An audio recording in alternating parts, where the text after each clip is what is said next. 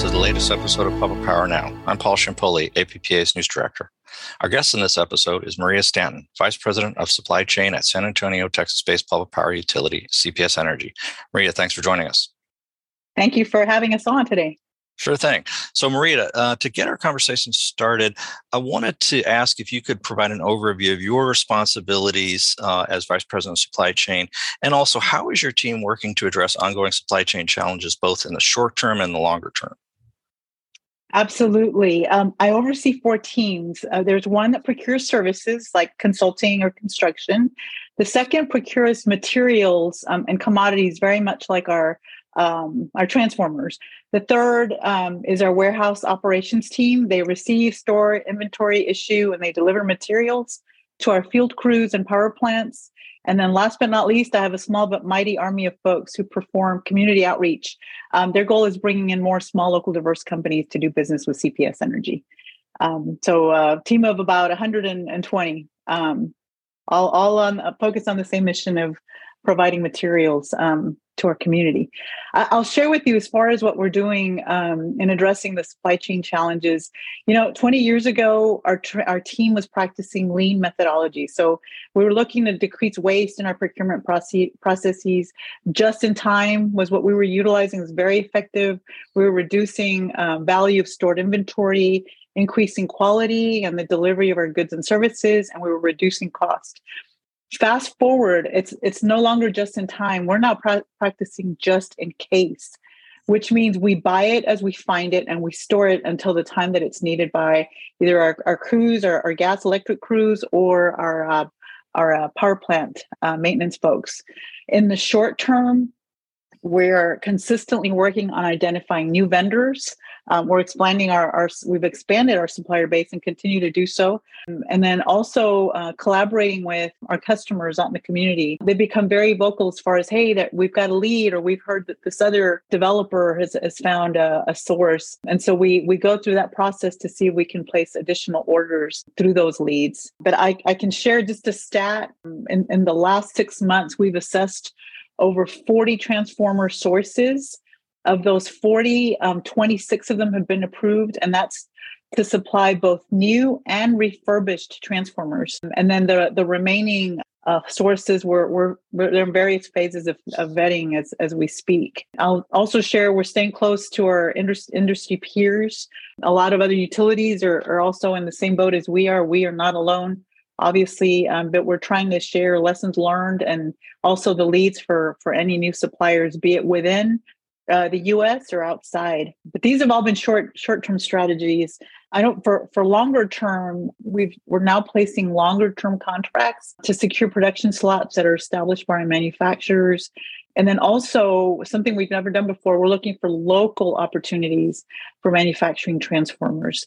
But I'll, I'll um, emphasize state and federal government adv- advocacy has been critical. Our CEO, Rudy Garza, and our government relations team, uh, they've been very vocal um, in front of local, state, and federal audiences regarding the impacts of the uh, transformer shortages here in, in our city and the impact of the the growth. And just a uh, shout out to APPA. Um, your survey last year, in November of 2021, was one of the alarms that that we were hearing in the industry regarding the decreasing supply of transformers and other utility commodities, and just the critical need for intervention at all levels of government.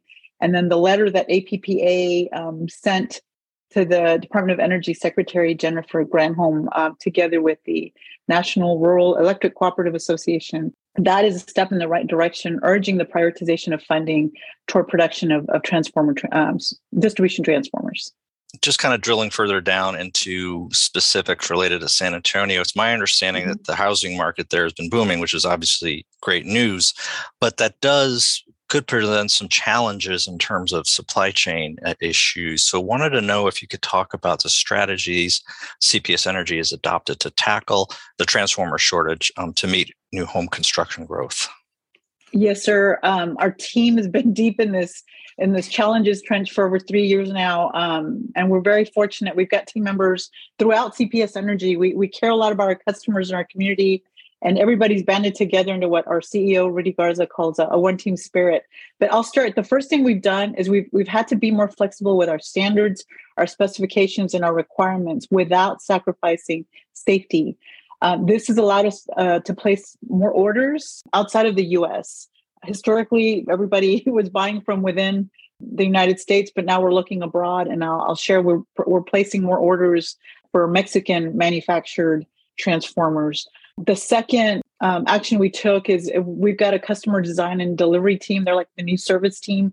They've implemented a new per, uh, process that allows customers, both developers and home builders, to partially energize a project and that allows them to potentially jumpstart a development. So, so there's projects that we have here, and, and, they're nonstop. To your point, it's it's booming here in San Antonio as far as growth. For those projects where all the needed transformers are not available, we utilize transformers that we have received. And then in some cases, we can install a limited number of transformers with the purpose of energizing a few lots. And that's going to allow the builder to begin selling lots and construction um, and constructing homes. Um, we, we, still have to abide by construction and safety standards, but i will share that these partial energizing of our substations has been something that sorry, of our subdivisions has been something that has been um, new and it seems like it's working. And last, um, very, very important, is we have been providing supply chain updates to our community um, using our website, our construction portal, media outlets. You know, there's there's customer webinars, various newsletters. So so we listen and we learn um, about what our customers are experiencing and the impacts to their projects. We fully understand their pain points um, and we share with them all the intel that we gain from our manufacturers and I'll, I'll, tell you like they they're consistently telling us it's going to be about another three years before we begin to see a balance in supply and demand of transformers and other materials so obviously transformers you know nationwide when it comes to the utility industry that they have received the bulk of, of attention in terms of shortages, but but that's yeah. not necessarily the only thing where there's shortages. So could you talk yeah. about what other materials are in short supply that you guys are seeing and what steps are being taken by the utility to address these shortages? Sure thing. Uh, poles. Poles is probably my, my the number two item that keeps me up at night uh, behind transformers. Uh, but we're also seeing less deliveries of meter sockets, and cross arms. And, and a lot of it is it's it's the same uh, root cause as, as the transformer shortages. It's it's labor. Our manufacturers can't find enough labor and it's raw materials. And what we've done is we've implemented um, similar short term and long term steps as with the transformers, working closely with our operations team uh, to brainstorm solutions. And, and one example I like to give is gas risers. Uh, we could not find entire assemblies. So, sitting down with our gas engineers, um, we figured out hey, what if we just buy subcomponents and then uh, write up something for our gas crew so that they can assemble the subcomponents into the entire gas riser assembly um, out in the field um, as they're needed. And, and that worked. And, and wherever we can do that, if we've got to piecemeal it, um, our crews are having to be flexible. But that's that's one thing that that we've had to do to to make up for the shortages. So I would imagine that there's some overlap in terms of strategies you guys are applying as it relates to various things that are coming up short in the supply chain.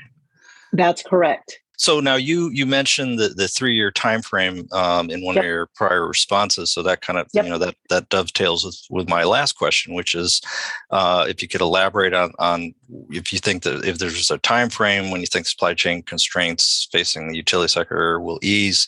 Um, I mean, and I guess to your point, it, it's looking like three years at this point. That, that's what we're hearing, but but it is hard to say. Um, you know, if I took the picture today, it looks like you know our manufacturers say three years but I'm going to put something else on the table. Um, we're, we're competing with other projects at a national level. We've got mm-hmm. broadband improvements. We've got push for more electrification, more electric vehicles. Um, we've got the infrastructure bill. These all require labor and materials that we don't have enough of now. Mm-hmm. Um, and then there's also unintended qu- consequences that we're, we're going to have to manage through, um, for example, um, the Department of Energy, they're, they're, proposing a new standard of amorphous steel cores and transformers. So the push is to be more energy efficient than our traditional grain oriented electrical steel, the, the steel cores and the transformers.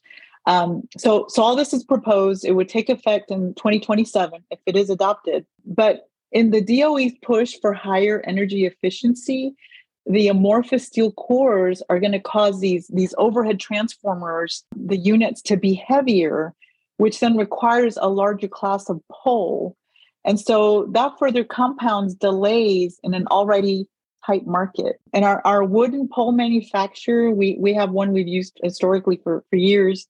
They've communicated to us that they're already seeing an increased demand in these larger class poles because of the proposed ruling. So it's not even adopted yet, but yet it's already caused some some response uh, and reaction from the industry. So no one has the, the proverbial crystal ball um, that shows us what that time frame is going to look like, but but for now, I'll, I'll, share we're staying very close to our manufacturers, and that's what they're saying approximately three years before we see improvements in the utility supply chain. Well, Maria, thanks again for taking the time to speak with us today. It's been very informative conversation, and um, would love to have you back at some point, perhaps later this year or early next year, to um, kind of take another look at where things stand in terms of supply chain issues. Absolutely. Thank you very much, Paul. Appreciate sure. your invitation. Sure thing. Thanks for listening to this episode of Public Power Now, which was produced by Julio Guerrero, graphic and digital designer at APPA. I'm Paul Ciampoli, and we'll be back next week with more from the world of public power.